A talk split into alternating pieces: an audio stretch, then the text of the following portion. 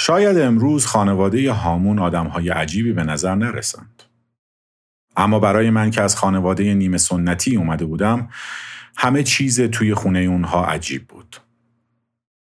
مثلا توی خونه به عنوان تزئین تار و ستار و قالیچه آویزون بود. دوتا کتابخونه بزرگ داشتن. سر میز نهار میخوردن. وقتی برای اولین بار رفتم خونشون مادرش با یه لباس راحت که کمی هم از سر شونه پیدا بود اومد جلو و به گرمی با هم سلام علیک کرد و دست داد. احساس خجالت، حیا و شرم سر تا پام رو گرفته بود. سعی می کردم مستقیم بهش نگاه نکنم تا چشمم به گردن و سر شونه هاش نیفته. احساس مرد نجیب فردینی بودن از لای فین فارسی ها ملامت کنان اومده بود سراغم که آقا خونه مردم اومدی چشمت به ناموسشون نیفته یه وقتا حتی تصادفی.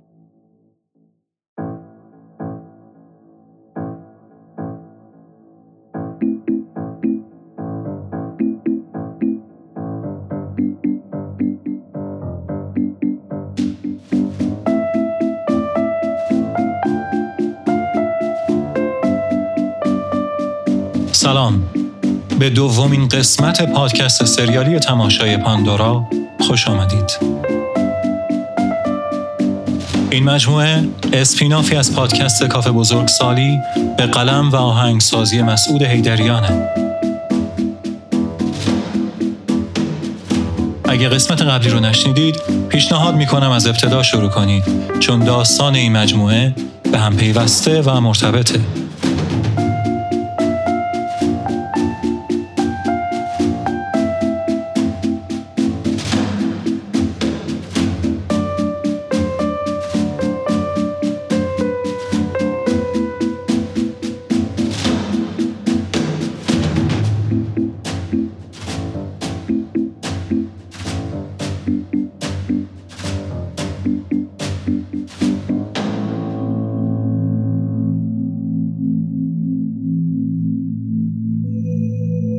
در قسمت قبل شنیدیم که مسعود 18 ساله و خانوادهش که در سال 77 شمسی ساکن محله تهران پارس در شرق تهران بودند وضع زندگی متوسطی داشتند. کمی با تاریخچه و بافت فرهنگی و منطقه در اون زمان آشنا شدیم. این رو هم فهمیدیم که متوسط الحالی یعنی قوطه شدن توی طرز فکرهای مختلف بدون تعصب یا تنفر عمیق داشتن به هیچ کدومشون. یعنی نه رومی روم نه زنگی زنگ. با سه خیابون به نامهای رشید و زرین و عادل و حس مشترک ساکنینش برای ارتقاء طبقه اجتماعیشون آشنا شدیم و فهمیدیم سه چهار سال قبل از اتفاق افتادن داستانی که تو این پادکست روایت میشه مسعود به واسطه فعالیت توی گروه موسیقی خونگی با هامون و خانوادهش آشنا میشه. حالا بریم که ادامه ماجرا رو بشنویم. تماشای پاندورا قسمت دوم در آستانه.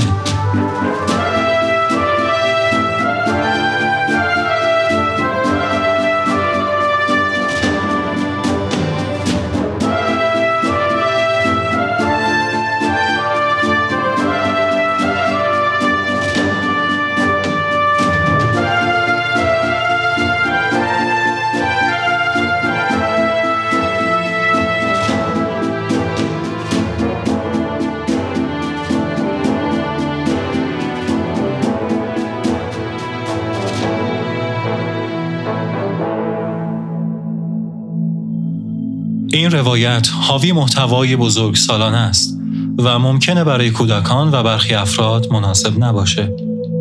امیدوارم از این قسمت لذت ببرید.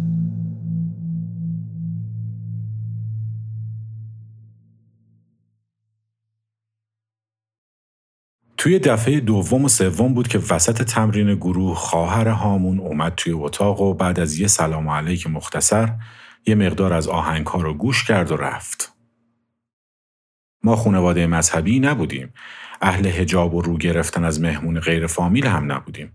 اما همیشه یه فاصله بین زن و مرد وجود داشت. از بچگی دخترها با دخترها بازی می‌کردند و پسرها با پسرها. زنها و مردها با هم دست نمی‌دادند. حتی بین فامیل های نزدیک. بچه های خاله و دایی و امو و امه هم از هشت نه سالگی دیگه شرم می‌کردن که به هم دست بزنن. توی خونمون اگه یه وقت یه مهمون آقای غیر فامیل داشتیم خانم ها سعی می‌کردن خودشون رو توی اتاق یا آشپزخونه مشغول کنن که جلوی دید نباشن یا با لباس رسمی رفت آمد کنن. اگه مهمون خانم غیر فامیل هم داشتیم مردهای خونه سعی می‌کردن برن بیرون از خونه وقت بگذرانن تا وقتی که مهمون بره. یا توی اتاق میموندن و بیرون نمی اومدن که مهمون راحت باشه.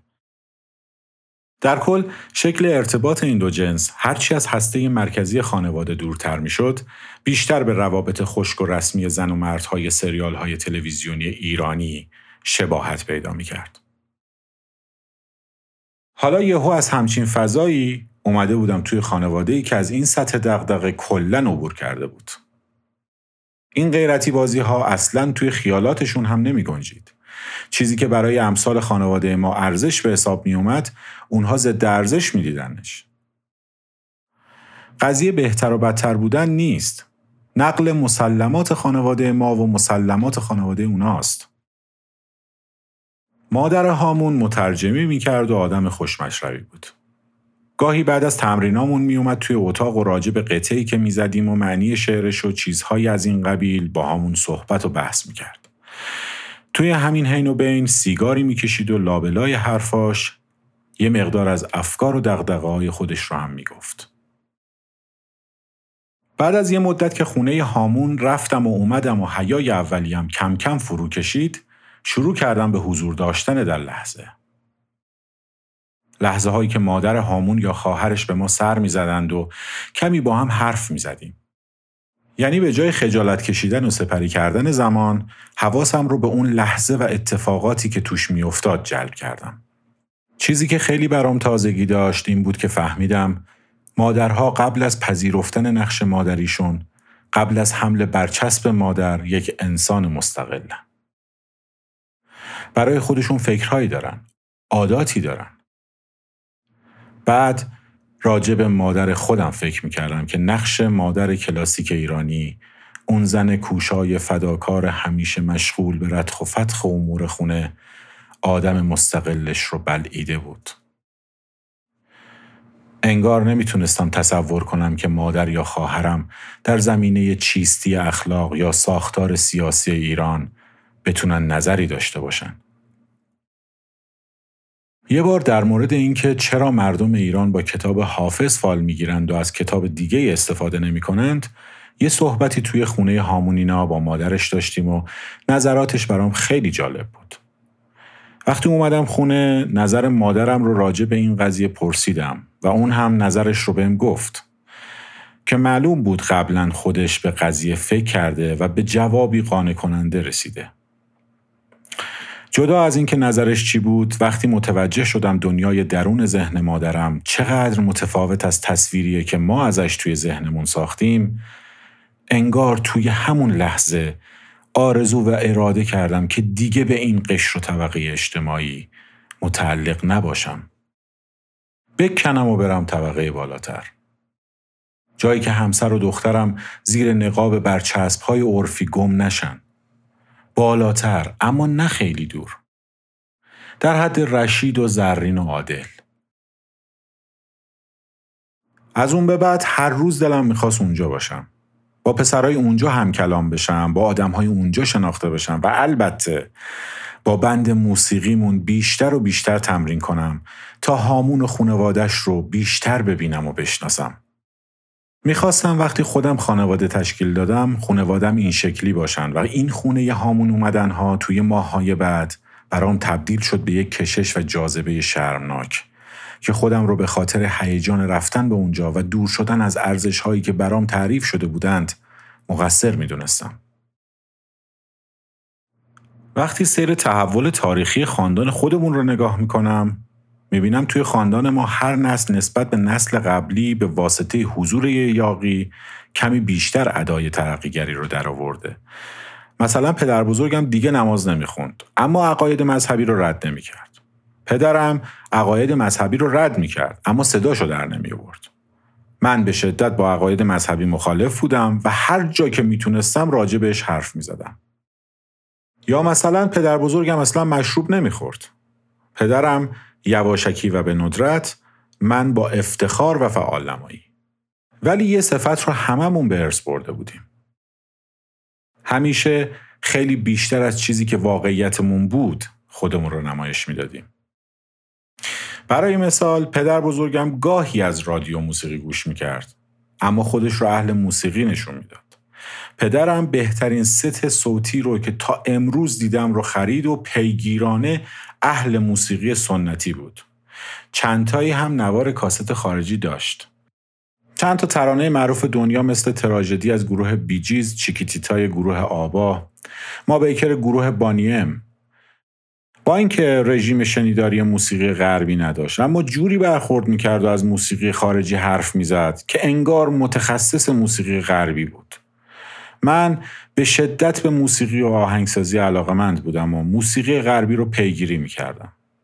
خیلی آهنگ میشنیدم اما جوری حرف می‌زدم و نشون می‌دادم که انگار توی موسیقی یا آهنگساز خیلی بزرگم. علامه در هستم.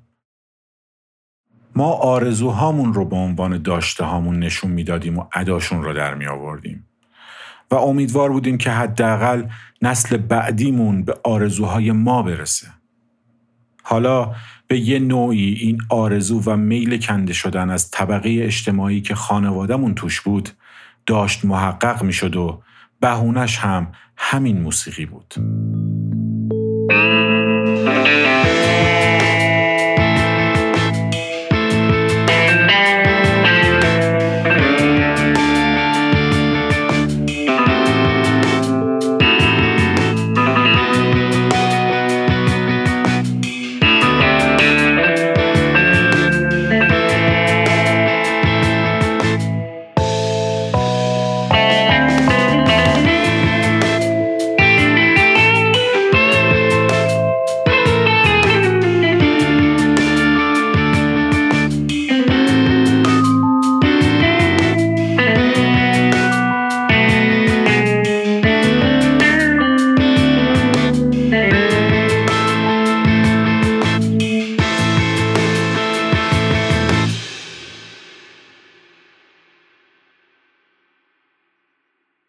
واسطه آشنایی با هامون با آدم های متفاوتی که عادت های متفاوتی داشتند آشنا می شدم و می دونستم که عادت های متفاوت باعث رفتن به راه های متفاوت و نهایتا ایجاد سبک زندگی متفاوت میشه. بعد از اولین کنسرت خونگی با هامون این تصویر برام خیلی روشنتر و مشخصتر شد. اینکه جامعه پیرامونم داشت پوست مینداخت و آدمهای دوروبرم عوض می شدن. داشتم گذشتم و کسانی که منو تا اینجا رسونده بودن و دوستان قدیمم رو و همه یه چیزی که هویتم رو تا اون روز می ساختند پشت سر میگذاشتم و به آدمهای جدید نزدیک می شدم. اما از تمام آدمهایی که میشناختم فرزاد تنها کسی بود که با خودم به این دنیای جدید آورده بودم. فرزاد پسر خالم بود. فرزاد از من پنج سال بزرگتر بود. یار قار تمام دوران کودکی و نوجوانی. هم سلیقه من توی موسیقی و فیلم و ادبیات. سال 77 فرزاد دانشجوی سال سوم پزشکی دانشگاه شهید بهشتی بود و با چند نفر از دوستاش یکی از معروفترین مؤسسه های کنکور ایران رو تأسیس کرده بودند. ما پایه تمام دردسرهای همدیگه بودیم. توی بیشتر ماجراجویی هامون با هم بودیم. توی بیشتر گهنکاری هامون با هم بودیم. توی رشد کردن و دنبال آرزوهای دور و دراز رفتنمون با هم بودیم. البته این رابطه فقط مختص من و فرزاد نبود. خانواده هامون هم همینطوری بودن. خانواده ما و خانواده فرزادینا و خانواده یکی دیگه از خاله هام همیشه خونه هامون به هم نزدیک بود. هفته دو شب حداقل پیش هم دیگه بودیم. اگه وسط هفته بود شاممون رو میخوردیم و پیاده راه میافتادیم می‌رفتیم خونه خالمینا. اگه آخر هفته یا تعطیلات بود می‌رفتیم یا میومدند و شب میموندیم یا میموندن. اون زمان ویدیو داشتن و فیلم دادن و فیلم گرفتن یه خورده فرهنگ خانوادگی بود. هر خانواده حداقل یه نفر داشت که براش فیلم توی سامسونت بیاره و کم کم سلیقه خانواده هم دستش اومده باشه. اگه فیلم خوبی می گرفتیم توی این شبها که دور هم جمع می شدیم فیلم های VHS و بتاکم می دیدیم یا اینکه با جناخ با هم بحث های سیاسی اجتماعی فرهنگی خانوادگی می کردن. خواهرها مادر و خاله هم یه جای دیگه مشغول صحبت های خودشون می شدند و بچه ها هم یه جای دیگه مشغول بودن. معمولا دور کمودور 64 فرزاد جمع می شدیم و اون هم برامون یه بازی play می کرد. Vendetta، The Last Ninja Two، Barbarian، Test Drive. اما سرگرمی اصلی این سه تا زوج ورق بازی بود. حکم و شلم یا همون Rook. هنوز رسیده نرسیده دور هم می نشستن و یه پارچه هم میذاشتن مرکز زمین بینشون که ورقها خراب نشن. اگه مشروبی بود با مزه کنارش که سوسیس یا کالباس با ماست و خیار و خیار شور و چیپس بود بسات می‌کردن. البته بیشتر آقایون. خانوم ها به خواست خودشون خیلی کم به بسات میگساری ملحق می شدن. ورق بازی دوره داشت. توی هر دوره به اندازه سوروسات یه مهمونی خودمونی باید پول جمع می شد. اول دوره ها بالای یه ظرف خالی مایع ظرفشویی رو با چاقوی داغ مثل دهنه پولریز قلک سوراخ می‌کردند و اون می‌شد بانک بازی. اگه حکم بازی می‌کردن تیمی که زودتر هفته از بازی رو میباخت 200 تومن توی بانک مینداخت. اگه شلم بازی می‌کردن تیمی که زودتر به هزار می‌رسید برنده بود و بازنده 200 تومن توی بانک مینداخت. این بازی ها و کل کل کردن ها و برای بردن دست فکر کردن ها و استراتژی چیدن ها دنیایی بود برای خودش. کری خوندن های آدم های برنده، خوشمزگی های آدم های بازنده برای شیرین کردن باخت و اینکه ما بچه ها پشت دست بازیکن ها میشستیم و ورق رو می‌دیدیم و می‌دونستیم کی داره بلوف می‌زنه کی داره با استراتژی بازی می‌کنه. کی آسش رو گذاشته واسه آخر بازی و در برابر تمام این دونستن ها و هیجانش باید سکوت می‌کردیم. چون اول دست بازیکن ها خیلی جدی به کوچیک و بزرگمون تذکر می‌دادن که پشت دست نشستی حرف نمی‌زنی ها.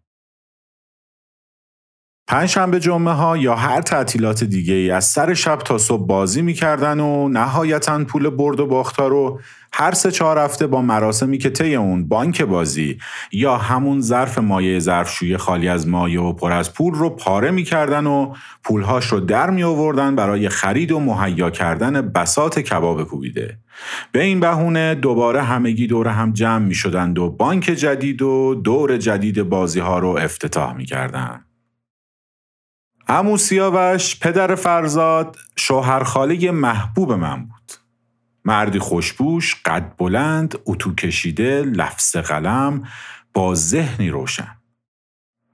اگه می‌خواید تصویرش کنید خود خود فریدون فرخزاد بود هستن. برخلاف همه ما که ادای چیزایی که دوست داشتیم رو در می آوردیم اون لازم نداشت ادا در بیاره. تازه خیلی هم خیشتنداری می‌کرد که بیشتر از ظرفیت جمع از خودش چیزی بروز نده. انقدر کتاب خوب خونده بود انقدر شعر کلاسیک و نو و ترجمه شده خونده بود انقدر فیلم خوب دیده بود انقدر موسیقی خوب شنیده بود که مغز آدم سوت می‌کشید علاوه بر اینها چنان حضور ذهنی داشت که خیلی سریع می‌تونست ارتباط یه موضوع به یه نقل قول از کتابی، فیلمی، شعر یا موسیقی رو پیدا کنه و توی صحبتش بیاره. همین قضیه ازش یه آدم بسیار خوش صحبت ساخته بود. به شخص اسم هر شاهکار ادبی رو که می‌دونم از کتابخونه سیاوش هم بلدم. حتی توی مباحث سیاسی که مردم فقط حرفش رو می‌زدن عقیده های واقعی خودشو داشت. بهشون رسیده بود. برای عقیده هاش برهان و دلیل درست داشت. رفته بود فعالیت کرده بود. بهاش رو داده بود. برای همین وقتی از چیزی حرف می‌زد صداش پر از ایمان و اشتیاق می‌شد. آدم دوست داشت بشینه ساعتها به حرفاش گوش کنه. فرزاد هم خیلی از مشخصهاش را از پدرش به ارث برده بود. هوش زیادش رو، قد بلند و همیشه لفظ قلم بودنش رو، ارجاعات ادبی در کلامش رو، همیشه خوشپوش بودن و اتو کشیده بودنش رو. وقتی رشته پزشکی قبول شد، دوستای تازه‌ای پیدا کرد. روابط تازه و استایل تازه. که معلوم بود به راه های تازه هم ختم میشه. یکی از عادات جدید فرزاد کافه نشینی و ایجاد روابط کوتاه مدت با دخترهایی بود که حالا خیلی بیشتر از قبل جذبش می شدن. مثل گذشته ها من و فرزاد زمانهای زیادی رو با هم وقت میگذروندیم اما دیگه نفر اول زندگی همدیگه نبودیم. با این حال هنوز هم توی ماجراجویی های همدیگه سهم جدی داشتیم. قبل از اینکه بریم بخش پایانی این اپیزود رو بشنویم لازم می‌دونم از تمام عوامل تولید که بدون زحمت بیدریغشون این مجموعه امکان نداشت به ثمر بشینه تشکر کنم امیر دولتخواه گوینده تیتراژ ابتدایی مهدی صادقی بیدمشکی راوی اصلی مرزیه محمدزاده از پادکست دراما راوی پگاه شهرزاد سانه، امیر دولتخواه، آوا فاضلی، برانازا مهنتی، خوانندگان تیتراژ های پایانی، مینا مومنی تصویرساز، حامی مالی، سپیده تنباکوزاده. باعث افتخار منه که در کنار همه شما قرار گرفتم و این کار رو تجربه کردم.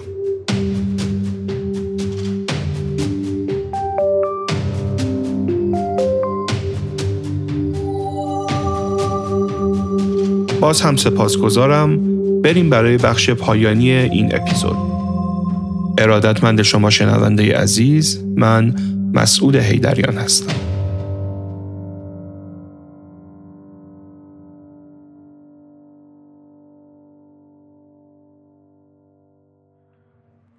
اردی بهشت هفتاده هفت نزدیکای غروب. ما یهو پامون به جایی رسید که عقلمون به اونجا نمی رسید. یعنی آمادگیش رو نداشتیم. قبلا ادای آدم این کارها رو در آورده بودیم. همه رو هم فیلم خودمون کرده بودیم. اما الان که بیرون از خیالات دنیای خودمون بودیم و پامون رو روی زمین واقعیت گذاشتیم نمی‌دونستیم کجاییم. این چه راهیه و به کجا ختم میشه؟ امروز می‌تونم از دور به ترن هوایی نگاه کنم و بگم که ترن هوایی چیه و چجوری کار می‌کنه اما اون روز سوارش بودم از دید اول شخص داشتم داستان رو می‌دیدم. تصاویری که مثل برق و باد از جلوی چشمم رد می‌شد و حلم می‌داد توی تصویر هیجان انگیز بعدی. به خاطر تجربه تازه‌ای که توی راهم بود، سر از پا نمیشناختم. از اینکه ماه رو قبل از رسیدن شب دیده بودم، یه حس گیجی و سرخوشی خاصی داشتم. انگار از طریق یه میانبر زودتر از موعد به خانه اسرار رسیده بودم. اون قرصی هست که همه میگن نمیشه به جای این همه سختی کشیدن یه قرص بخورم با سواد شم یا دنیا دیده بشم احساس می‌کردم همون قرص رو خوردم سالها بعد هر وقت آهنگ درخشش بر تو باده ای الماس خوشتراش از پینک فلوید رو میشنیدم و می‌رسید به اونجای شعرش که میگه چقدر زود به اسرار دست یافتی چقدر زود ماه را به فریاد آمدی انگار یکی منو پرت می‌کرد به اون روز و اون ساعت. وقتی فرزاد از دختر مرموز پرسید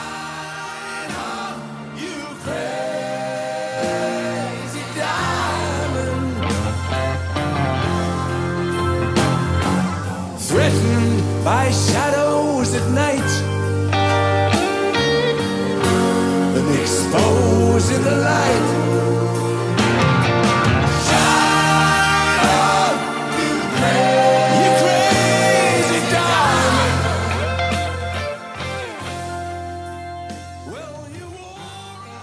می‌تونم اسمتون رو بپرسم؟ پگاه به به پگاه خانم چه اسم زیبایی.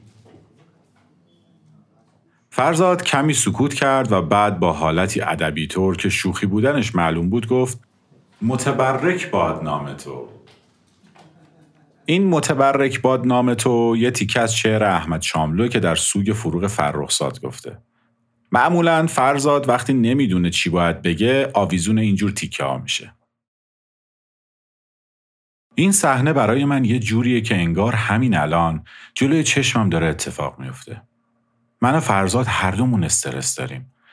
حدود یک ساعتی میشه که اومدیم توی این خونه دوبلکس مبله که فکر می‌کنم مساحتش حدود 200 متری بشه. طبقه سوم از یه آپارتمان واقع در اطراف میدون ونک. کفش پارکته و جزو معدود جاهایی که با کفش رفتیم داخل. بعد از درب ورودی یه راهروی کوچیک داشت که دستشویی و حمام هم همونجا بود.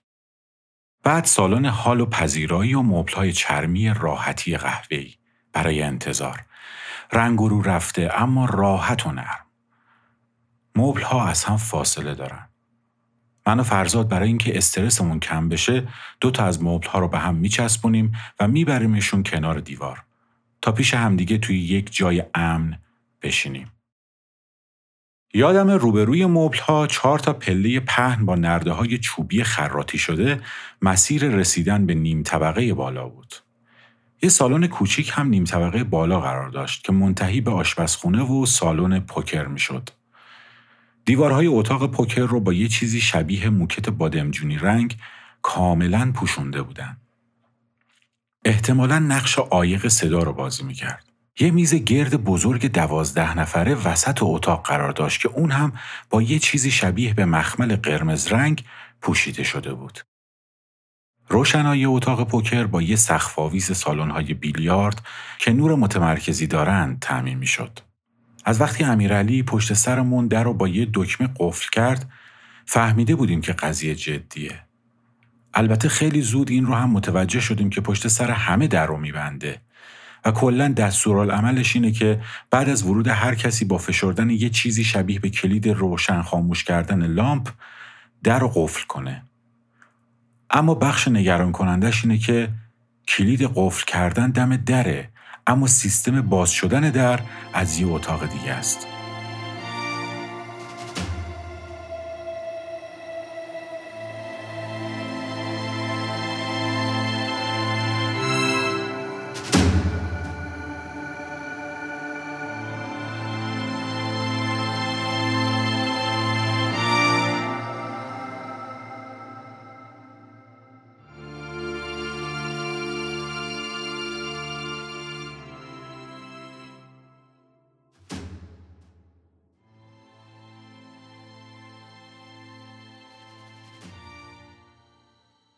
امیرعلی یه جوون خوشقد و بالای 35 6 ساله با موهای قهوه‌ای زخیم و واک زده که خیلی منظم به عقب خوابونده بود. با سبیلی بلند و چخماقی. کلا تیپ و سراوزی داشت که انگار یا همین الان داره میره توی کوه و کمر برای شکار یا همین الان از کوه و کمر و شکار برگشته. امیرعلی تنها کسی بود که توی اون خونه میشناختیم اول فکر می‌کردیم صاحب خونه است اما در طول شب فهمیدیم که فقط خونه و بازی رو میگردونه. آدم اصلی کس دیگه ایه.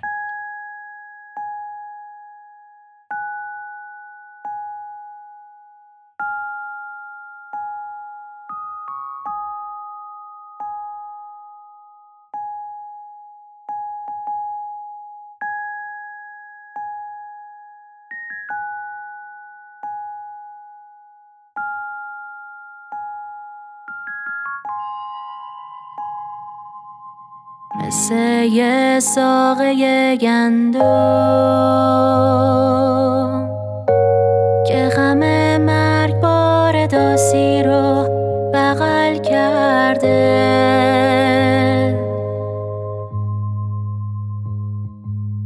نشستی تو لونه ای تاریک.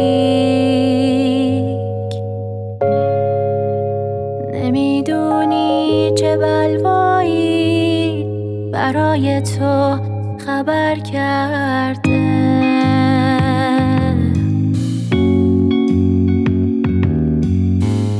اونی که قوس اندامش شبیه کارت دعوت بود. اونی که چشم تب دارش بست خلوت بود.